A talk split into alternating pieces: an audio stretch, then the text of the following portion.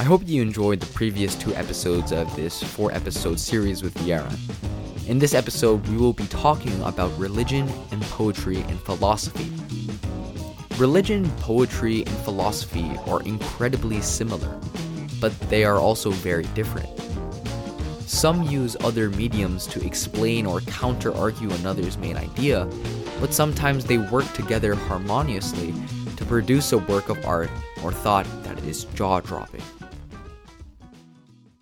Yeah, and then I know this is a small side tangent, but I'm just wondering does philosophy often confront religion in a way that it is conflicting? Because I know philosophy gives a like what is the relationship between the two that's often seen?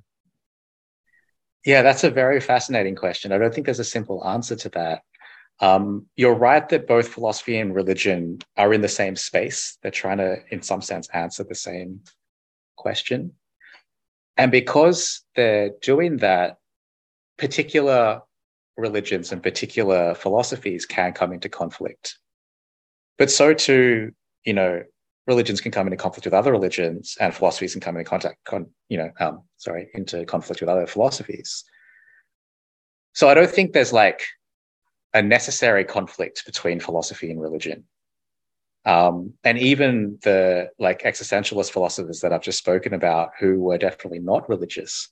Um, in fact, both of them were kind of virulently anti-religious uh, in ways that I'm not. Um, the traditions that they uh, were in, this existentialist tradition, there are many, for example, Christian existentialists. That's a huge tradition. Um, so I, I don't yeah, I, I, I, see philosophy and religion as kind of ways of trying to come to terms with, you know, the world and your place in it.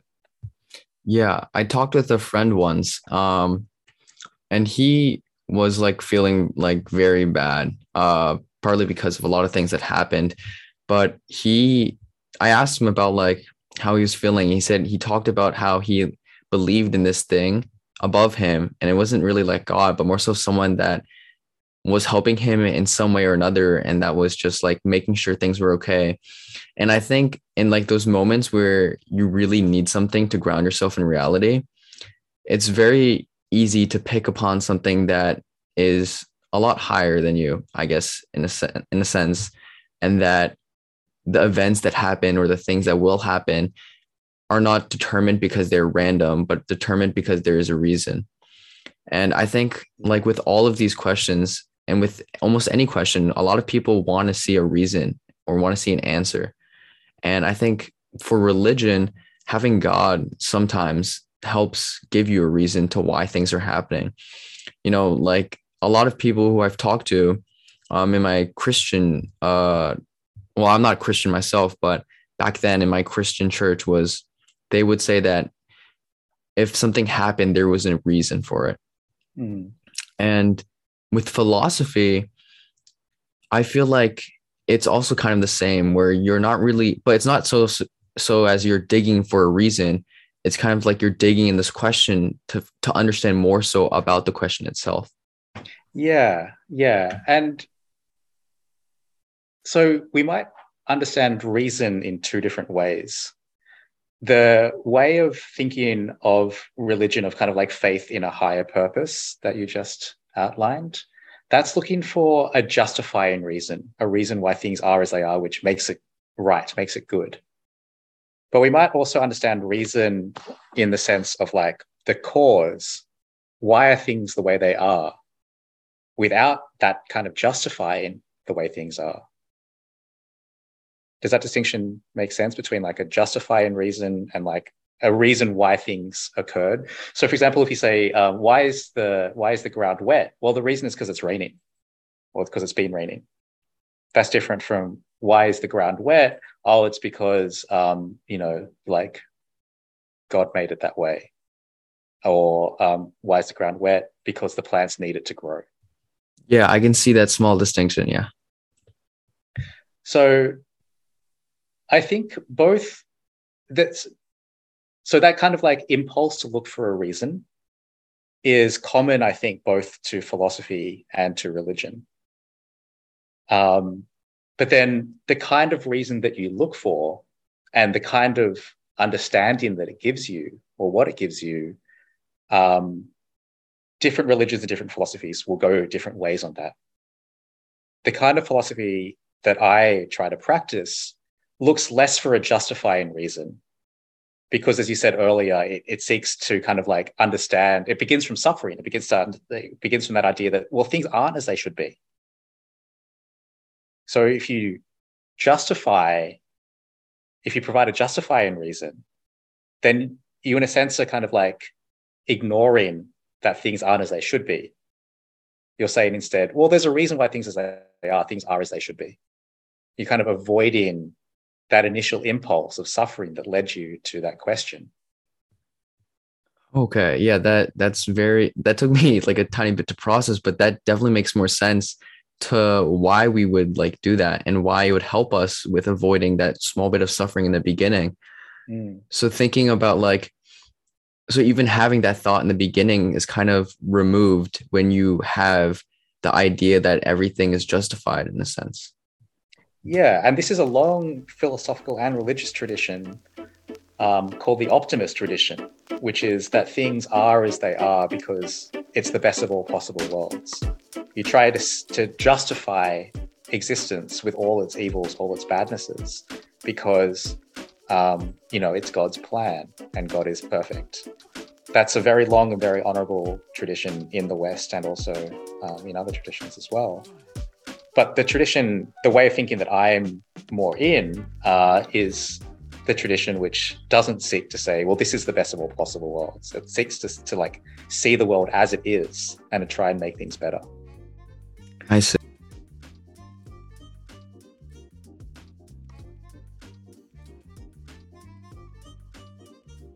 Okay, great. Um, so without like further ado, I'll just get to some of these last questions so I'm not taking too much of your time one thing I have been very interested in is why is like poetry and philosophy so interconnected? I remember in one of my philosophy classes, uh, we had to read this poem and it was written by a philosopher. And I feel like in this sense, there is a lot of poetry that is philosophical and also yeah. vice versa. Absolutely. I mean, this is a huge question in philosophy the relationship between philosophy and poetry. Um, I agree with you that both poetry and philosophy are kind of responding to the same impulse, the same kind of like motivation, which is to express something about the world and our place in it, try and understand that, whether it's in verse form or whether it's in philosophical prose. Um, and to that extent, they can be very supportive um, and and like they're closely related to each other. There is a different view, which is that philosophy and poetry are opposed to each other because philosophy is about reason, about kind of, you know, understanding in a particular rational way, like um, the truths about the world. And poetry, since it plays with our emotions, since it is a matter of like aesthetics and beauty and the shape of words and the sound of words, just distracts us from that. It points us down the wrong path. Um, so this idea is uh, like, in a way, best exemplified in uh, this one dialogue by the Greek philosopher Plato called the Republic. And at the end of the Republic, well, the Republic is a, a, a dialogue where Plato kind of describes the ideal society. And in the ideal society, at least one way of understanding it, Plato exiles the poets from the society. He says they're too dangerous. We can't let the poets into the ideal society. They're, they're, they're too irrational. They play on people's emotions. And there's kind of, in a sense, good reason for that. Think about the ways in which emotions are used in politics today to rile people up. You know, emotions are central to like um, right wing populism, to blaming, say, immigrants and people of color for social problems so, anger and hatred and these emotions are essential to a kind of destructive form of politics. And Plato was really worried about that. So, there are these two kind of, I guess, opposing views about the relationship between philosophy and poetry. One that says, oh, they're both trying to do the same thing, that is, give expression to deep human, you know, desires and understanding. and then the other saying, well, no, philosophy, uh, poetry is dangerous. It plays with the emotions, and philosophy needs to be the rational voice to control the emotions. Yeah, and then I know like with these opposing views and like everybody having a different um, perspective on certain topics, do you think sometimes when you were studying philosophy or when you're just writing down that there is just like no sight of a coastline, if that makes sense? Mm, like, yeah, you, like it just feels so much and there is nothing really that's there that you can see. And this is, I mean, this is your question from earlier about losing yourself. Um, and I think that's right. And I think that's actually, as I said before, a really valuable part of philosophy that it teaches you this capacity to be uncomfortable, to not know what is right, to not know how to think. And that's a very humbling um, experience to have but I think a really valuable experience not to see the coastline, to be all at sea. Um, you know, so like I think sometimes people can think that they're too right too quickly. And part of what philosophy teaches you is that kind of humility, not to think that you're right too quickly, to be more comfortable with uncertainty and and and difference and disagreement. Yeah, that's actually a very, I really like the way you describe it, the humility. I think that summed it up very, very well. And then for like the last question, I guess this ties with what kind of you just said. But what is something that you would sh- like to share with the audience about what you have learned? And if it's just like one thing or if it's a couple of ideas, but something that you would really like everybody to know, or maybe something that you would like to correct a stereotype or something like that? oh wow, that's a very hard question. Um,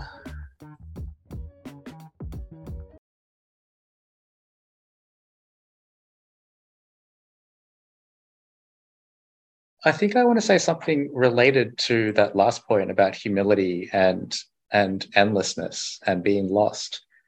And that is that one of the pleasures of philosophy, and one thing that it teaches you is that some things don't have an end. Um, it's a process, it's an activity. And philosophy is one of those processes, one of those activities that doesn't have an end. No matter how much you learn, no matter how much, you know, like I know a lot of stuff, like I know a lot of facts about different philosophers and what they think. And, you know, um, I know like a lot about the histories of, of um, philosophy and, and so on and all that's super valuable but it's not as if me knowing those things those facts those bits of information is what's important what's more important is the ongoing process of grappling with these ideas of trying to figure out like what i think and why i think it and insofar as philosophy teaches you that openness that humility that kind of like that there's a value in in something not having an end I think that's a really important lesson. Yeah.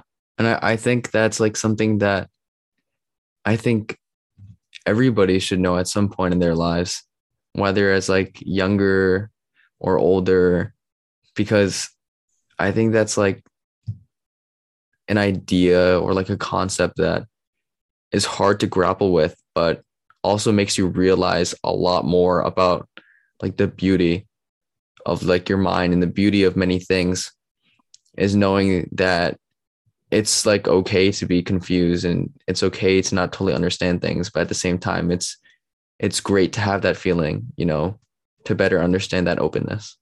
Yeah exactly. That's a really good way of putting it. Um, so some people say that the start of at least western philosophy was with this guy called socrates socrates was another ancient greek philosopher and um, you know, someone asked the Delphic Oracle, who is the, the wisest man in Athens? And the Delphic Oracle said, Socrates. Someone told Socrates this. And Socrates was like, What do you mean I'm the wisest man in Athens? The only thing that I know is that I know nothing. And in a sense, that was the wisest thing that he could have said because knowing that you know nothing, or put it to put it another way, knowing that what's valuable is not the things that you know, but the process of inquiring about those things, the process of learning, the process of doing philosophy of thinking. That's that's the beauty of the human mind. That's the beauty of philosophy. Mm-hmm. And I, I think like that can also be applied outside too. Yes. Um, with just like nature in general, like going on a walk and seeing so many things that you don't really see or notice before, or Mhm. finding find I don't know if this totally makes sense, but finding like nothingness in the things that you see daily, or finding everything in nothing. Like yeah. if you see something if you go on a walk in the same trail every single day it begins to feel like the same repetitive nothing really but if you truly like look into it there's so much more in that one trail that you can ever like notice or explain in your whole life Yeah. And now you're talking poetry. So poetry and philosophy are the same. yeah do you, do you hold do you think that's true that poetry and philosophy are you like thinking more so of the former or the latter I mean, I don't think that they're the same. Um, I think that you just expressed a philosophical thought in poetic form. That Yeah. finding nothingness in in every day and everything in nothing. That is a poetic form, but it's a philosophical thought. Yeah, I talked to um a poet and she said the same thing, which was very interesting because she isn't a philosopher, but there's like those moments where some people who study something just have like that connection between two fields or without even like knowing the other field very well. And I think that's also a part of why I think poetry and philosophy are kind of similar is the expression of something that isn't really straightforward. Yeah. I think that's right. Yeah. Um well I I don't want to take too much of your day and you can probably tell that you've definitely got me thinking and I just have difficulty responding because I'm just so into like what we've just talked about and I'm still thinking about it right now about like the human agency about the discrimination. I'm still processing it even after this talk. I think I will still be processing it and searching up more and maybe writing down some of my thoughts because I think right now what you got me is in like a state of very deep thought. And like I cannot thank you more for having this conversation with me because it means so much to finally be able to talk to someone about this thing that I haven't really talked with anyone about you know? And I also think that having this conversation opened up my mind and my eyes to different ways of looking at things that I take for granted, like human agency. I never really knew that existed. I never really knew that like society truly influences like that human agency. And there's just so much about this podcast that, or like this episode that I talked with you about. And I just can, cannot like thank you more enough to have this talk with me. I learned so much, and I think it definitely made me appreciate philosophy and all of that much more. So thank you. It's been a real pleasure, Stephen. Thank you. Mm-hmm. Okay, thank you very, very much. All right. All right. Bye.